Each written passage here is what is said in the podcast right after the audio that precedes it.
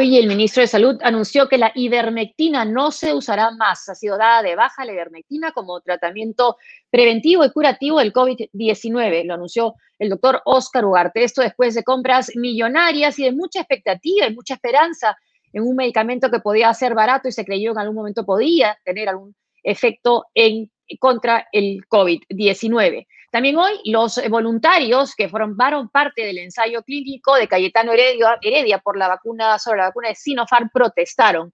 Ellos han dicho, pusimos el hombro y nos dan la espalda. Yo soy voluntaria también y lo que veo es que no hay, que están dándose, echándose la culpa entre la Universidad Cayetano Heredia y el Instituto Nacional de Salud sobre quién debe dar la información a los voluntarios. Una información que todos estamos esperando y que recién, hace muy poco nos enteramos que no solamente había la posibilidad que eh, fuera placebo, vacuna de Wuhan y vacuna de Pekín, sino que la vacuna de Wuhan no funcionaba. Así, Josefina, una verdadera lástima lo que está ocurriendo con el ensayo clínico en general que ha caído lamentablemente en un descrédito tras el escándalo del vacuna Gate y ahora tras el ya certificado abandono de los voluntarios que, como bien dices, han salido a protestar. Simplemente para complementar eh, con otra información, hoy se dio a conocer una nueva encuesta a poco más de dos semanas de la elección, del 11 de abril, CPI ha dado a conocer sus cifras más recientes, según las cuales más que hablar de porcentajes, hablaremos de tendencias. Se frenan eh, dos candidatos que estaban en franco crecimiento, Johnny Lescano y Rafael López Aliaga, y más bien avanzan eh, Keiko Fujimori y Pedro Castillo. Mi nombre es Renato Cisneros. Y yo soy Josefina Townsend. Y esto es Sálvese, Sálvese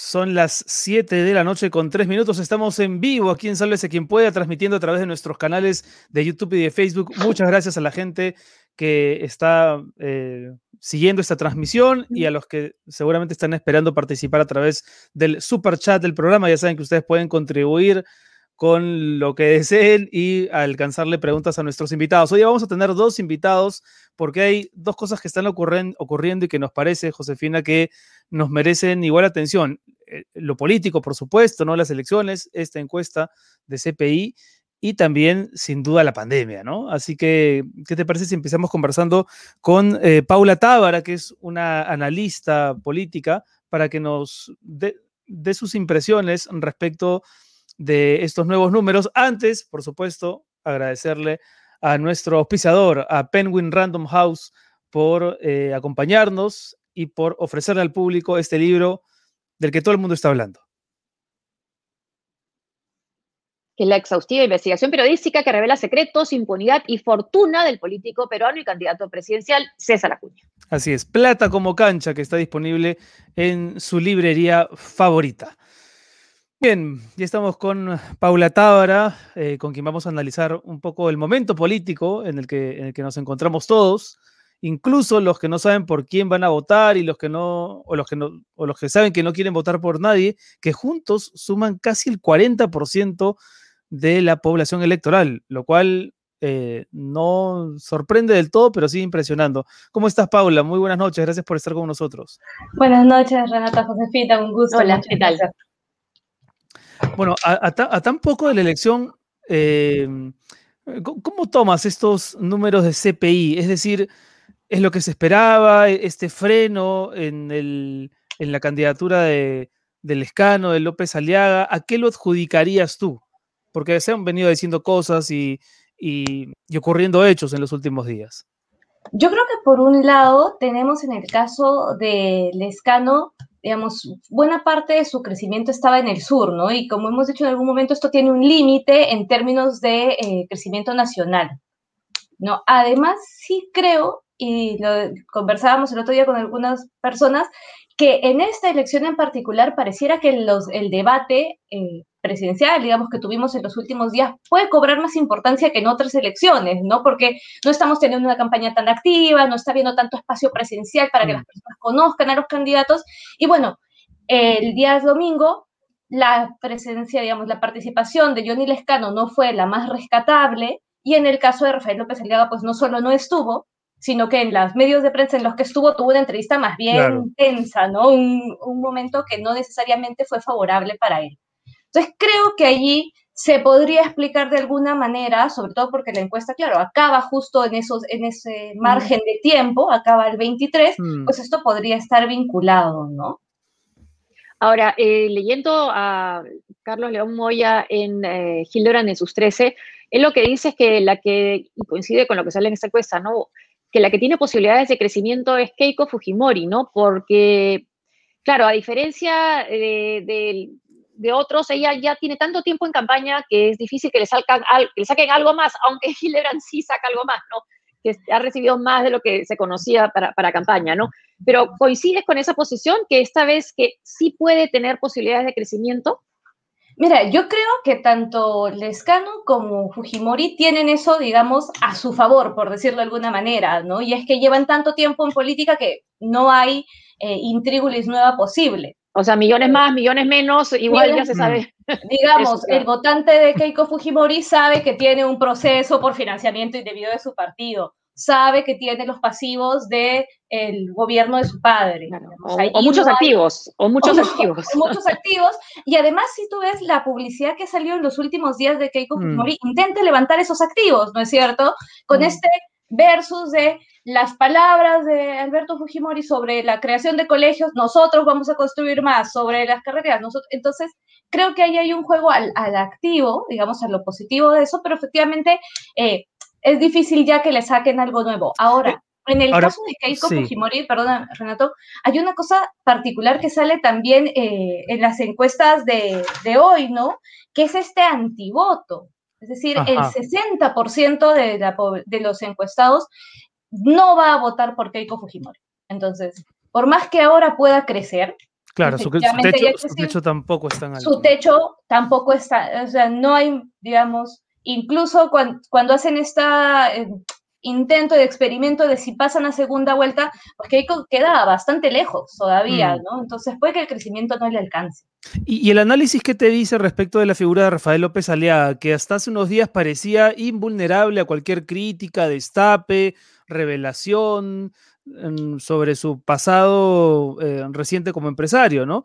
Y muchos pensábamos que su nicho era más, más bien duro y tan duro que que difícilmente iba, iba a retroceder. Y sí parece que le está pasando factura el no haber ido al debate y además algunas de las, de las cosas que se han estado eh, conociendo sobre su candidatura, sobre sus candidatos al Congreso. Mira, cuando les preguntan a los, a los encuestados si tienen 100% seguro su voto, digamos, ¿no? Si ya no lo van a cambiar, efectivamente entre los votantes de López Aliaga hay un núcleo fuerte que tiene muy claro que va a votar por él, ¿no? Este, pero sí, el no haber participado en el debate electoral, el que al mismo tiempo del debate en realidad él, él haya estado en otra televisora con una entrevista que fue difícil y que de hecho después las redes sociales está, eh, estaba esto de, oye, ahora que ya acabó el debate, pásenme la entrevista, ¿no? Este, mm. Quiero ver lo que pasó. Él mismo, él mismo debe haber pensado, ¿no? Caramba, en mala hora decidí no ir al debate. Sí, y mira que... menos, tal vez que hay una cosa que, quizás entre el medio del, analista no está tan presente, pero luego a raíz de esa entrevista él cancela una presencia, la, su presencia en un programa del mediodía, en un programa de espectáculos. Y también rebotó mucho el, eh, el pantallazo de no voy a ir porque el otro día me han tratado mal.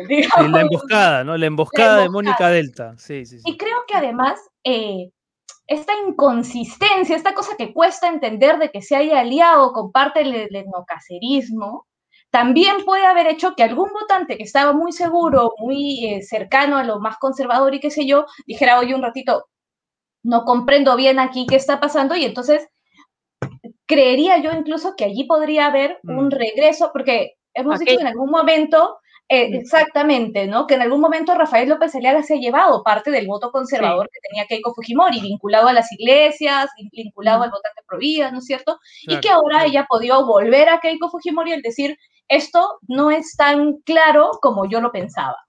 Ahora, pero tampoco se ve, esta encuesta de CPI post-debate, no se ve tampoco cambios radicales, ¿no? Todos son pequeñas alzas, pequeñas bajas mínimas, o sea, margen de error, ni siquiera una gran tendencia. En realidad, yo creo que no vamos a ver una gran tendencia hasta el final. Yo creo, como te digo, considero que los debates van a ser más importantes que en otras ocasiones. En todas las encuestas tenemos entre un 30 y un, 40% de indecisos, o sea, de algún lado, digamos, tienen que tener el espacio y el tiempo de poder ver a los candidatos, ¿no? O sea, eh, digamos, tampoco el voto blanco es un voto duro por el voto blanco y viciado, ¿no es cierto? Yo diría que difícilmente vamos a tener claro el panorama hasta que no sean las propias elecciones.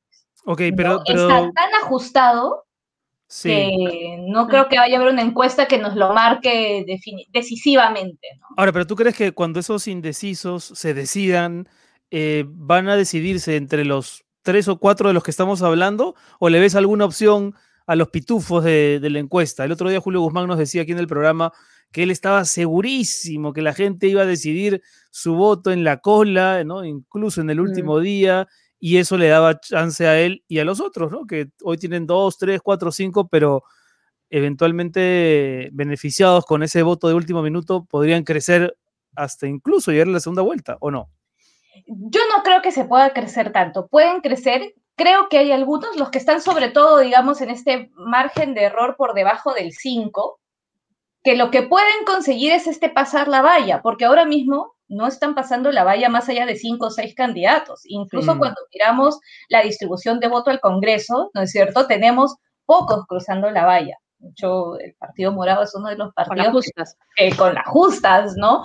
Entonces, quizás allí pueda haber algún crecimiento. No creo que dé para tanto, porque además, pensemos que el voto del votante peruano indeciso no es un voto desinteresado es un voto que demora porque muchas veces también, digamos, está en el planeamiento de su estrategia.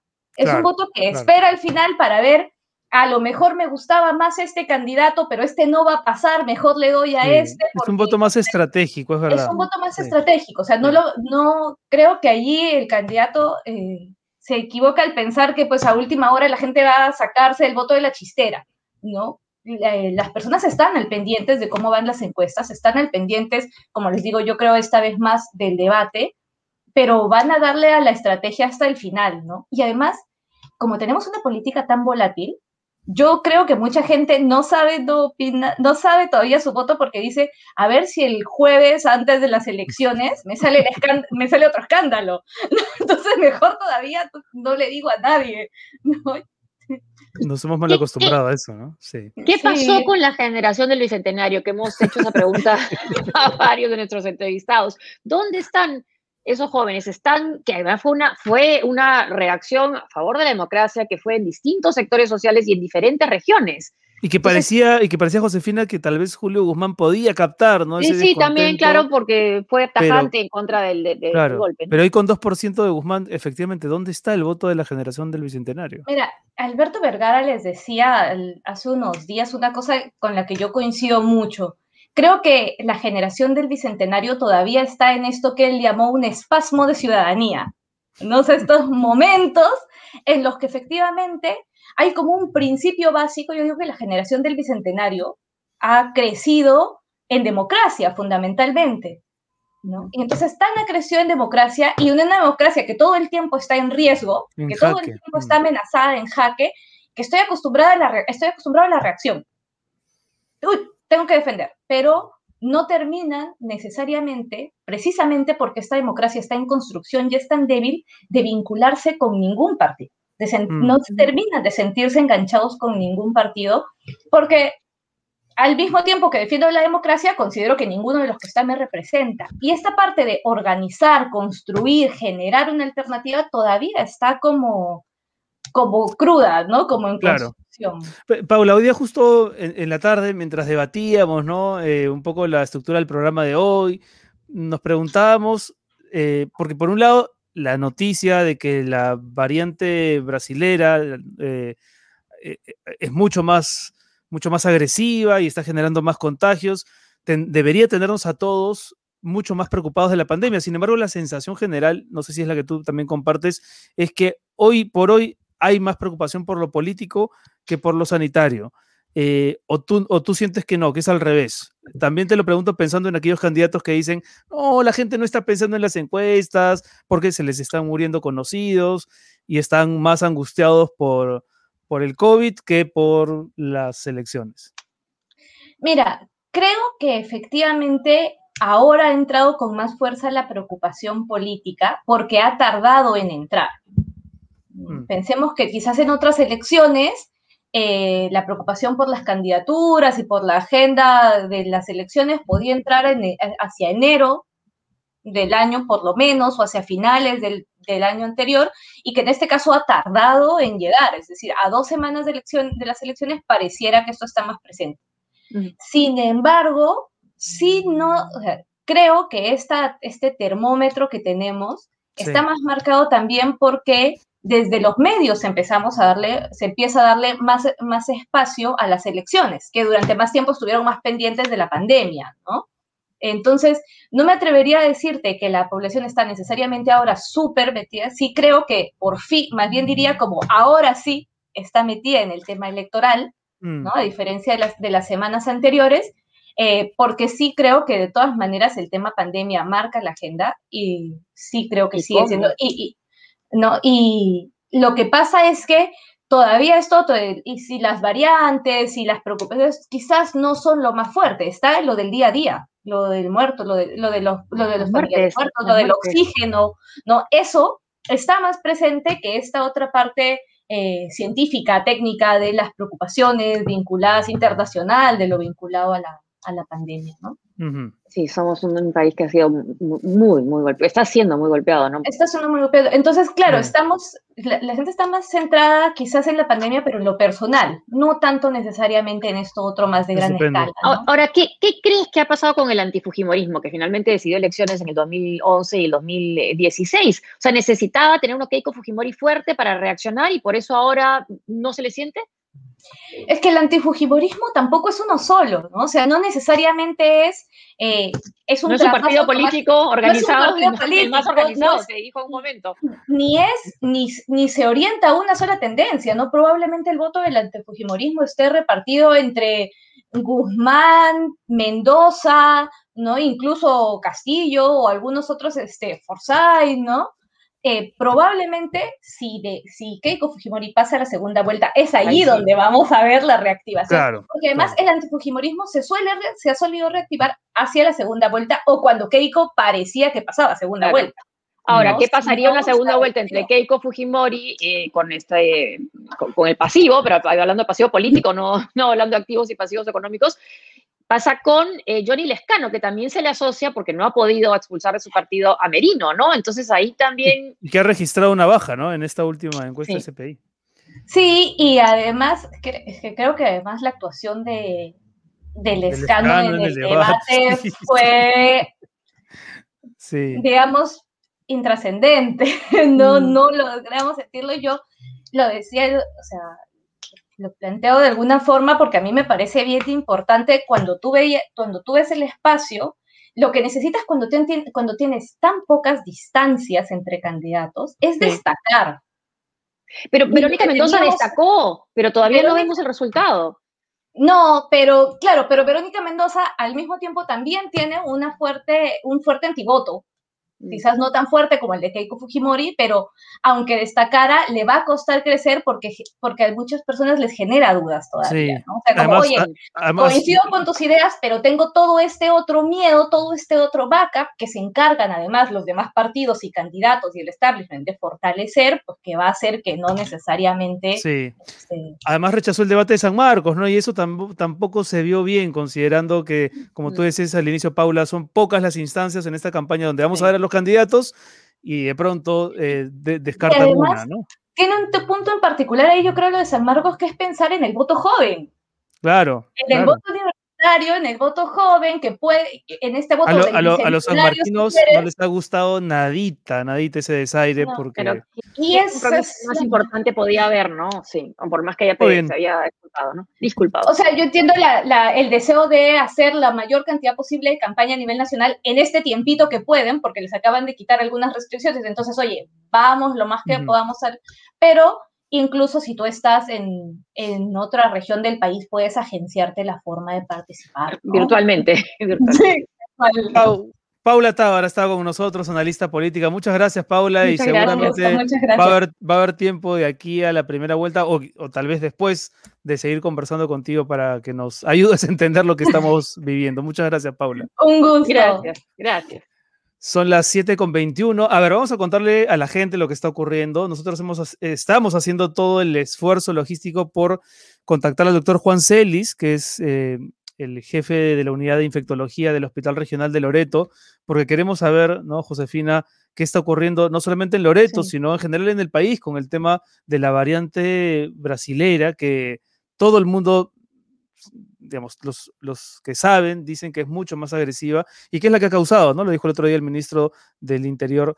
Eh, la mayoría de los contagios recientes, perdón, el ministro de Salud, la mayoría de contagios recientes. Pero hay un problema técnico con la conexión del doctor Celis, así que vamos a hacer todo lo posible por, por, este, por establecer comunicación con el Eniquitos. La, la, señal tiene complicaciones. También vamos a estar con el doctor Maita en un ratito, con Percy Maita, que es investigador principal de la Universidad Científica del Sur, para saber, ¿no? Para saber exactamente cuál es su lectura de este momento de la pandemia. Eh, ¿vamos, ¿Vamos con nuestros amigos del filtro o no? A ver, ¿sí? ¿Sí? Eh, nuestros colaboradores periodísticos que se encargan de verificar que los dichos, declaraciones de algunos políticos sean efectivamente ciertas o, en su defecto, mentira. A ver, ¿qué nos trae hoy Marian Jauregui de El Filtro? Hola Renato, hola Josefina, buenas noches. Hoy desde el filtro verificamos a Hernando de Soto, candidato presidencial por Avanza País, y él aseguró que su plan de gobierno es el único hecho en el Perú que está publicado afuera que ha sido publicado en The Wall Street Journal, el diario más influyente del mundo, y en la revista The Economist, que es la revista más influyente de economía del mundo. Esto fue lo que dijo en ese momento. Y esta afirmación es falsa. En una entrevista con Perú 21 de Soto dijo que el verdadero plan de gobierno no ha sido el presentado ante el Jurado Nacional de Elecciones, sino a estos medios de comunicación y esto no es verdad. Michael Reid, editor y columnista de The Economist, desmintió lo que dice de Soto mediante su cuenta de Twitter, donde escribió lo siguiente. Para los amigos peruanos quienes me han preguntado sobre Hernando de Soto, no hemos publicado su plan de gobierno en The Economist. En septiembre publicamos dos artículos referidos a sus ideas en general, como hemos hecho en el pasado, pero sin referencia al Perú o a las elecciones. Por otro lado, en The Wall Street Journal aparece una columna de De Soto de agosto del año pasado donde escribe sobre cómo vencer a China y ayudar a los pobres del mundo, según indica además el titular de esta nota. Y en la columna sí menciona al Perú, donde comenta algunas ideas generales, pero no es su plan de gobierno. Así que, como decimos en el filtro, que no te floree. Adelante con ustedes, muchas gracias. Muchas gracias, gracias Marian Jauregui. Bueno, entonces no era tan exacto, Josefina, eso de que el plan de gobierno de Hernando de Soto había aparecido en el sí. Wall Street Journal.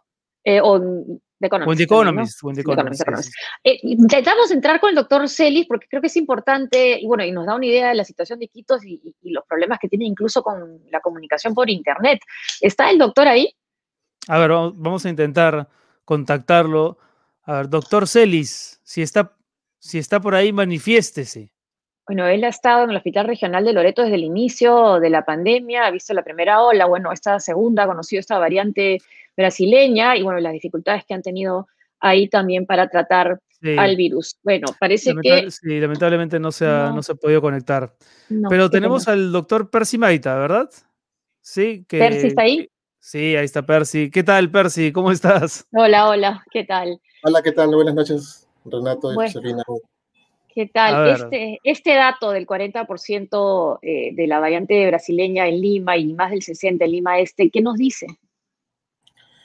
A ver, lo primero es que es una confirmación que tenemos la variante P1 o brasileña de Manaus. Y recordemos un poco justamente eso. Eh, las dos ciudades en el mundo que reportaron mayor cantidad de casos en la primera ola fueron justamente Manaus en Brasil e Iquitos en Perú.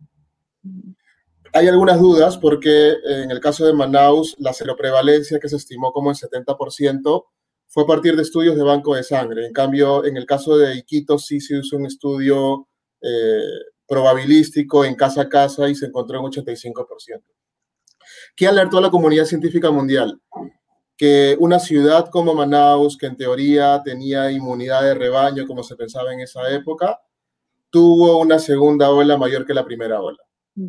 Entonces, cuando se eh, secuencia el genoma de, eh, de estos virus, se encuentra que esta es una variante que tiene la característica similar a la variante de Sudáfrica, que le da eh, una característica en particular, que le llamamos de escape inmunológico.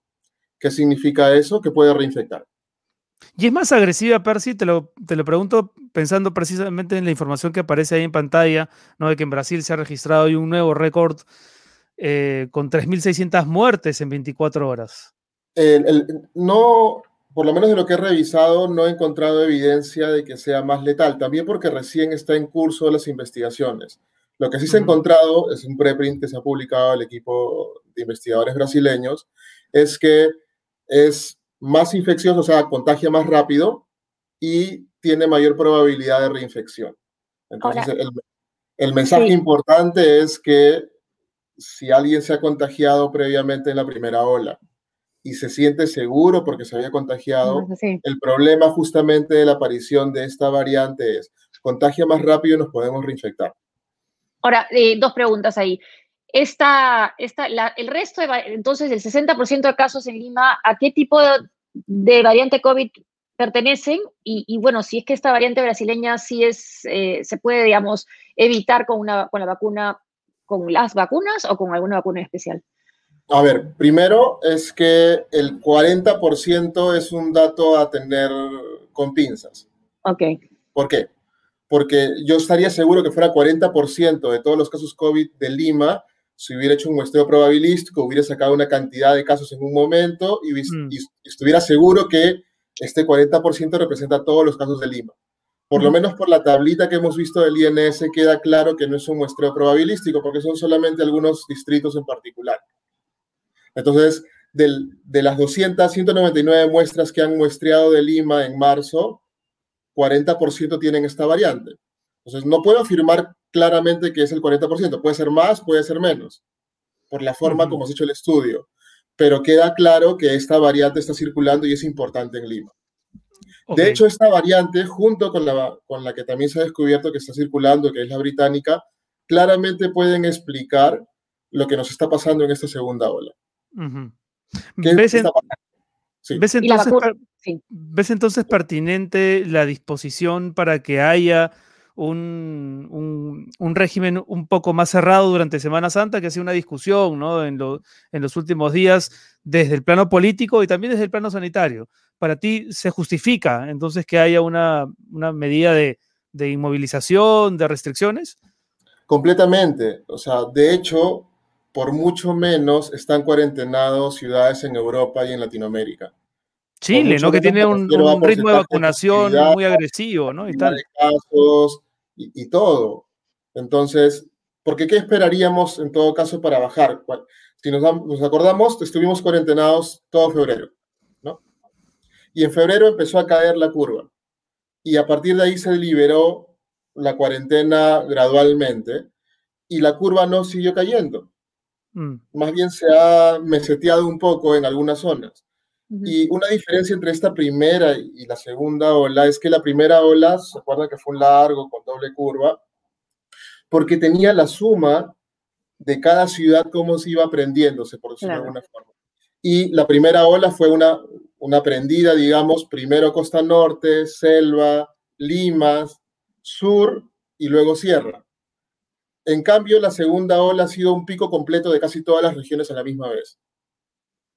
Algunas han caído, pero Lima se mantiene alta. Hmm. Y llama la atención que estemos ahorita en un nivel alto y no muy extremo, porque mantenemos un nivel de contagio y de muertes alto. Claro, es alto. Es alto. Y, además, lo, que decía es que esa es una cuestión de, todas las regiones, parece que es también algo que está pasando esta vez en el Brasil, ¿no? Que ya está sumando 300.000 muertos en lo que va de la pandemia y solo, solo en 24 horas 3.000. O sea, y ahí sí ya finalmente ha dicho el ministro de Salud, esta va a ser la patria de la mascarilla. O sea, recién se ha dado cuenta de la, de la gravedad del asunto. Y esa, esta ola y estas muertes últimas en Brasil es la variante brasileña, fundamentalmente hay un, hay un mix entre claramente la presencia de la variante brasileña de Manaus, porque en realidad es Manaus y se es de Manaus. Brasil, y lo otro es claramente la forma como el gobierno de Bolsonaro está manejando la salud. Claro. No uso de mascarillas, no medidas de restricción, son los gobiernos locales los que están preocupados por la vacuna, no él. Entonces, y de hecho, la calidad de la información que se tenga y demás no es tan igual como en otros países porque claramente no hay un interés en combatir en forma adecuada la, la pandemia. Eh, Percy, eh, bueno, invitamos a la gente que nos está siguiendo a través de las redes a que nos alcance comentarios o preguntas para el doctor Maita a través del super chat de, YouTube. Eh, como investigador, ¿qué opinas sobre la renuncia de Coralit García, la investigadora encargada luego del escándalo del vacuna 8 y luego de la desgracia ¿no? Del doctor Germán Málaga? Fue la que se encargó de, llevar el ensayo clínico, ha renunciado. ¿Cómo ves eso, considerando lo que comentábamos al inicio del programa? Josefina lo decía, ¿no? Hoy los voluntarios de ese ensayo se han pronunciado públicamente diciendo que les están dando la espalda. Eh, ¿Podemos decir que, el ensayo ha, perdido, digamos, toda la credibilidad que en el principio se le asignaba? Varias cosas. Primero, me preocupa claramente, como a toda la comunidad científica, cómo se está llevando el ensayo. Eh, en el caso de la renuncia de Coralit, hay que tener un contexto. ¿no? Eh, la doctora Coralit García no era parte del ensayo clínico, eh, por tanto no conocía al detalle todo lo que pasaba. Asume esta papa caliente hmm. y si nos hemos dado cuenta, todo el tiempo ha estado completamente requerida por temas políticos o por temas periodísticos y en qué momento se ha dedicado a poder avanzar en forma adecuada la investigación. Bueno, y hace eh, dos semanas que habría renunciado según Ojo Público. Por eso, o sea, es que los investigadores no estamos regularmente acostumbrados a manejar tanta presión. ¿Pero es, por eso? ¿Es por eso crees la renuncia? ¿O, no, estoy, seguro, no he conversado directamente, no he conversado directamente con, con, mis colegas vinculados, o sea, de hecho, después de todo el escándalo ya es muy poca la información que que obtiene. Es que se tira la pelota entre el INS y Cayetano Heredia, ¿no? Ahora ha dicho el ministro de Salud que no, que es Cayetano Heredia el que tiene finalmente la última decisión, pero también está en el medio de IGEMIT. realmente no sé si es tan difícil abrir el ensayo ya a estas alturas. O sea, hay, hay algunas cosas en el ensayo que claramente, y se han conocido, no se han llevado de la mejor forma posible lo de Wuhan, por ejemplo, que la, que la vacuna de Wuhan no funcionaba. Nunca se supo en qué momento lo supieron. Lo, supo, se supo en el ensayo. O sea, cuando hacen el análisis preliminar, por lo menos el que se hizo público, ahí queda claro de ello.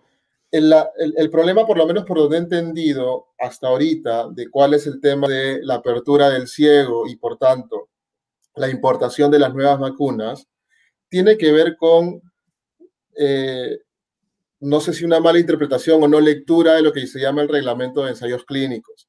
El reglamento de ensayos clínicos del Perú, que es la norma macro que rige los, ensayos clínicos, establece claramente quién es el responsable de la apertura del ciego. Y es el patrocinador, en este caso la Universidad Cayetana Heredia, a través de sus investigadores. Y que pueden hacer eso si lo tienen en un plan de contingencia en su protocolo de investigación. Entonces, cuando ellos le piden a INS que autorice eso, ellos le dicen, oye, esto es tu protocolo y si no lo tienes, tienes que pedir una adenda corrigiendo lo que no has hecho y yo te lo apruebo. Ahora, es una... que están en ese proceso. Es una lástima, ¿no? Porque teníamos la oportunidad de, digamos, de cumplir con un ensayo clínico histórico y lo que hemos tenido a cambio es un desmadre, con escándalo incluido, ahora con investigadores que renuncian, con voluntarios que se quejan justificadamente. Eh, e-, es lo peor, el peor escenario posible para un ensayo clínico. Es que, y de hecho conversando con varios colegas, el tema es que cuando la investigación está tan expuesta, porque el ensayo de Sinopharm ha sido política y públicamente en los medios excesivamente expuesto. Si vemos los otros ensayos clínicos que están avanzando, por ejemplo, el AstraZeneca que también se ha hecho en Perú, que ha salido una o dos veces en prensa en todo este tiempo, ya terminaron su parte y ya enviaron Pero con menos voluntarios también, ¿no? Bastante más chicos. ¿no? han sido menos, sí. Pero eso también es una lección que nos queda a nosotros como científicos. O sea, tú sales a comunicar cuando tienes tu resultado final. Tú sales a comunicar cuando tienes un avance. No voy mandando pedacitos, no tengo por qué estar expuesto porque evidentemente me distrae de mi labor de investigación. Y el problema es que puedes dar mensajes que no puedan ser correctos o que no respaldan tus datos todavía. Entonces, este, eso creo que es una lección que, que nos queda a nosotros como investigadores en, en, separar el proceso de investigación de comunicar cada partecita porque todavía no es parte de un resultado final. Claro, pero cuando se suspende, un, que, sucedió, que se suspendió por un caso, eh, ¿cómo no salir a decir, bueno, por qué se suspendió? No, pero el, lo que, la vacuna Pfizer, para las personas mayores que ya se han vacunado con Pfizer, eh, ¿protege de la variante brasileña? Lo que se sabe a, la fecha en cuanto a vacunas y, los últimos resultados que han dado es que siguen protegiendo contra versiones graves y muerte. Lo que varía en eficacia es para este primer ítem que tenemos todos de sintomático positivo.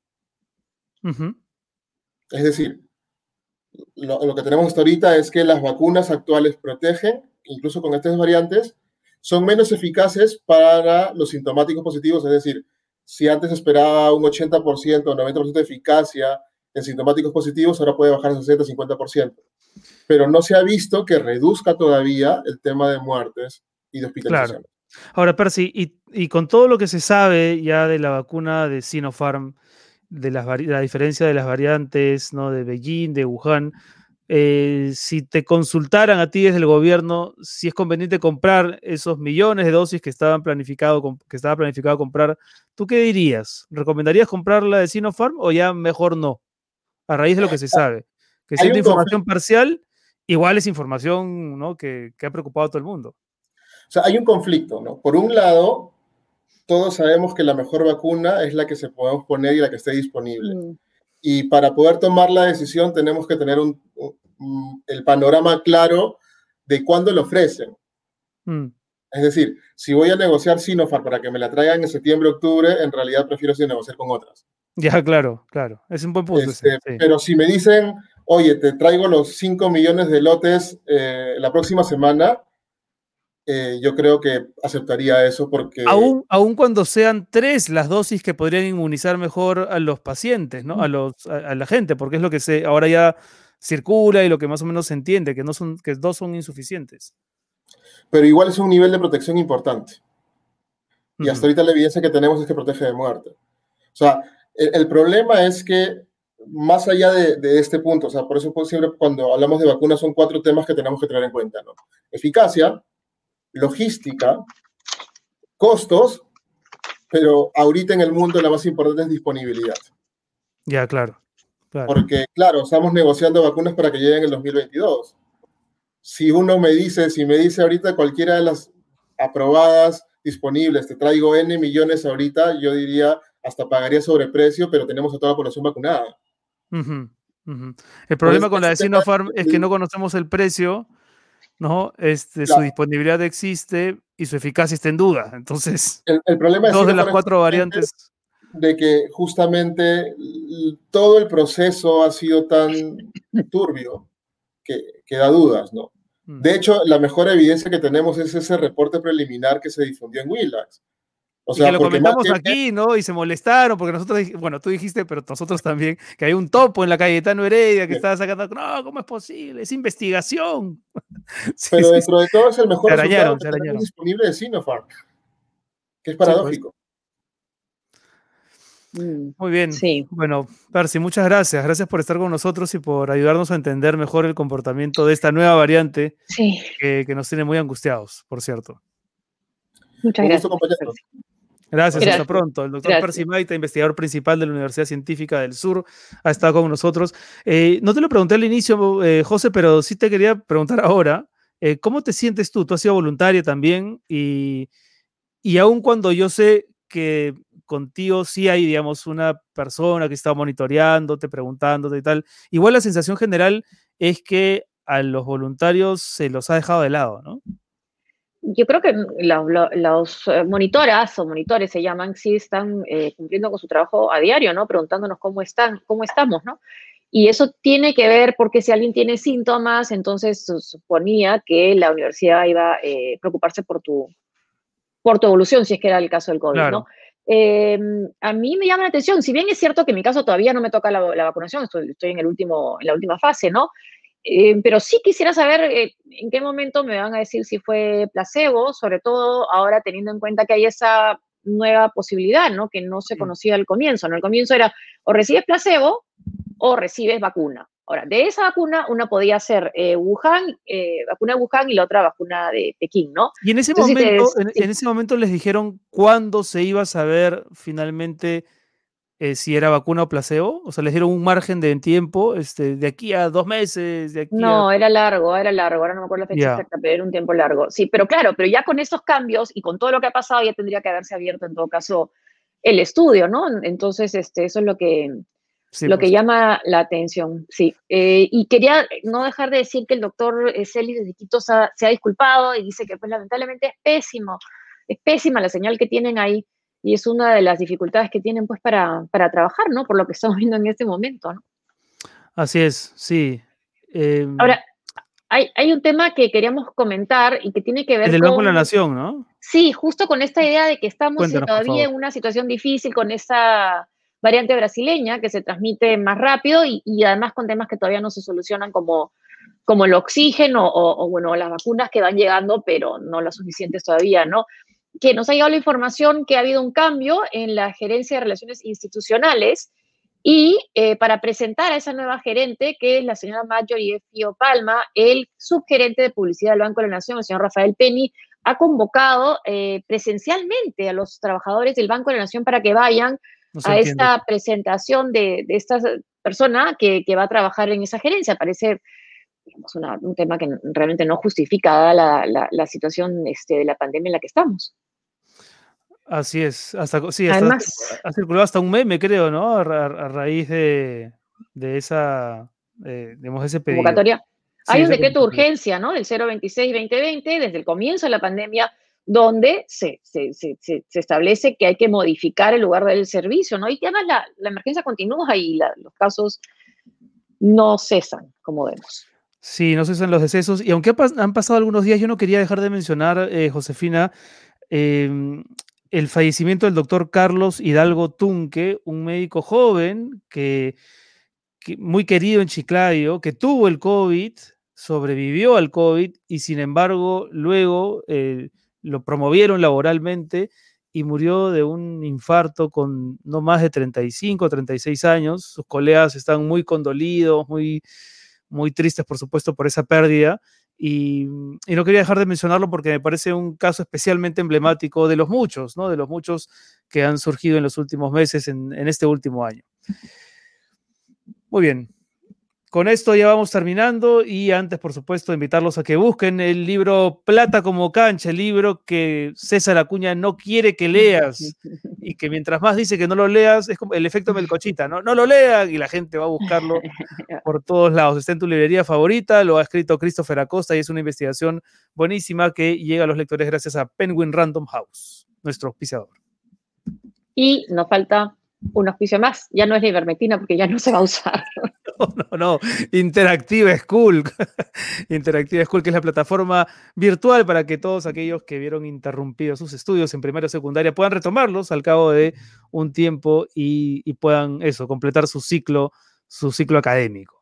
Gracias por seguirnos. los invitamos a que se suscriban en YouTube. No basta con seguirnos en YouTube, tienen que suscribirse y además activar la campanita para que sepan cuando hay material nuevo y seguirnos en Facebook, en Instagram, en Twitter, en Spotify, en todas las redes. Listo, nos vamos. Que tengan un buen fin de semana. El domingo, el domingo hay, hay, encuestas o no? ¿Tú sabes? Sí, sí, se esperan encuestas. Sí. El domingo se esperan Debe salir, ¿no? Sí, la República del Comercio deben de publicar encuestas. Y el lunes ya deberíamos también enfocarnos en el debate de la próxima semana que va a ser eh, intenso, el organizado por el Jurado Nacional de Elecciones. Así que vamos a tener seguramente a candidatos, analistas, así que no se pueden perder las próximas emisiones de Sales y quien pueda. Nos vamos, José. Chao. Muchas gracias por seguirnos. Chao, Renato.